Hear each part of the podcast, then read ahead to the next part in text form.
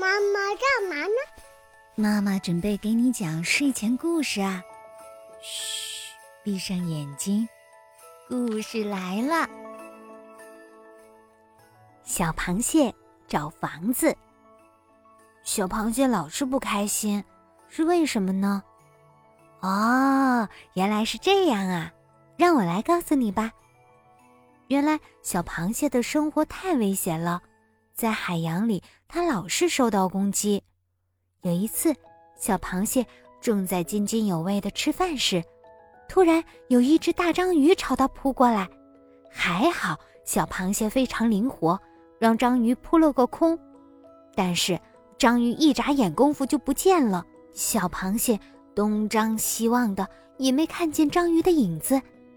原来大章鱼躲在它后面呢。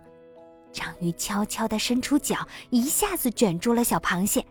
还好，小螃蟹有两个锋利的大钳子，把大章鱼的脚剪断了。大章鱼疼得哎呦叫了一声。小螃蟹趁着这时候，赶紧躲到了大石头后面。它边喘气边自言自语说：“哦，哦，还好我灵活，不然……”被可恶的大章鱼给吃了。这时，小螃蟹想：“嗯，我还是去借个房子吧。”于是，小螃蟹爬上岸，看见海龟爷爷正在沙滩上晒太阳，就冲上去问：“海龟爷爷，你能不能把你的房子借给我呀？”海龟爷爷慢吞吞地说：“不行啊。”我的房子是天生的，可不能摘下来。小螃蟹失望的说了声：“哦。”突然，小螃蟹眼前一亮，沙滩上有一个美丽的海螺壳，就像一栋小房子。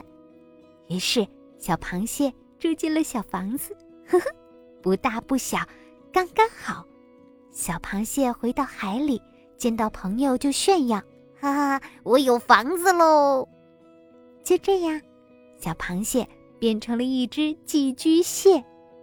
好了，故事讲完了，小螃蟹找到了自己的房子，这下它在海洋里玩可不会担心遇到危险了。小朋友，小螃蟹知道保护自己，那么你们呢？你们也要懂得保护自己哟，爸爸妈妈。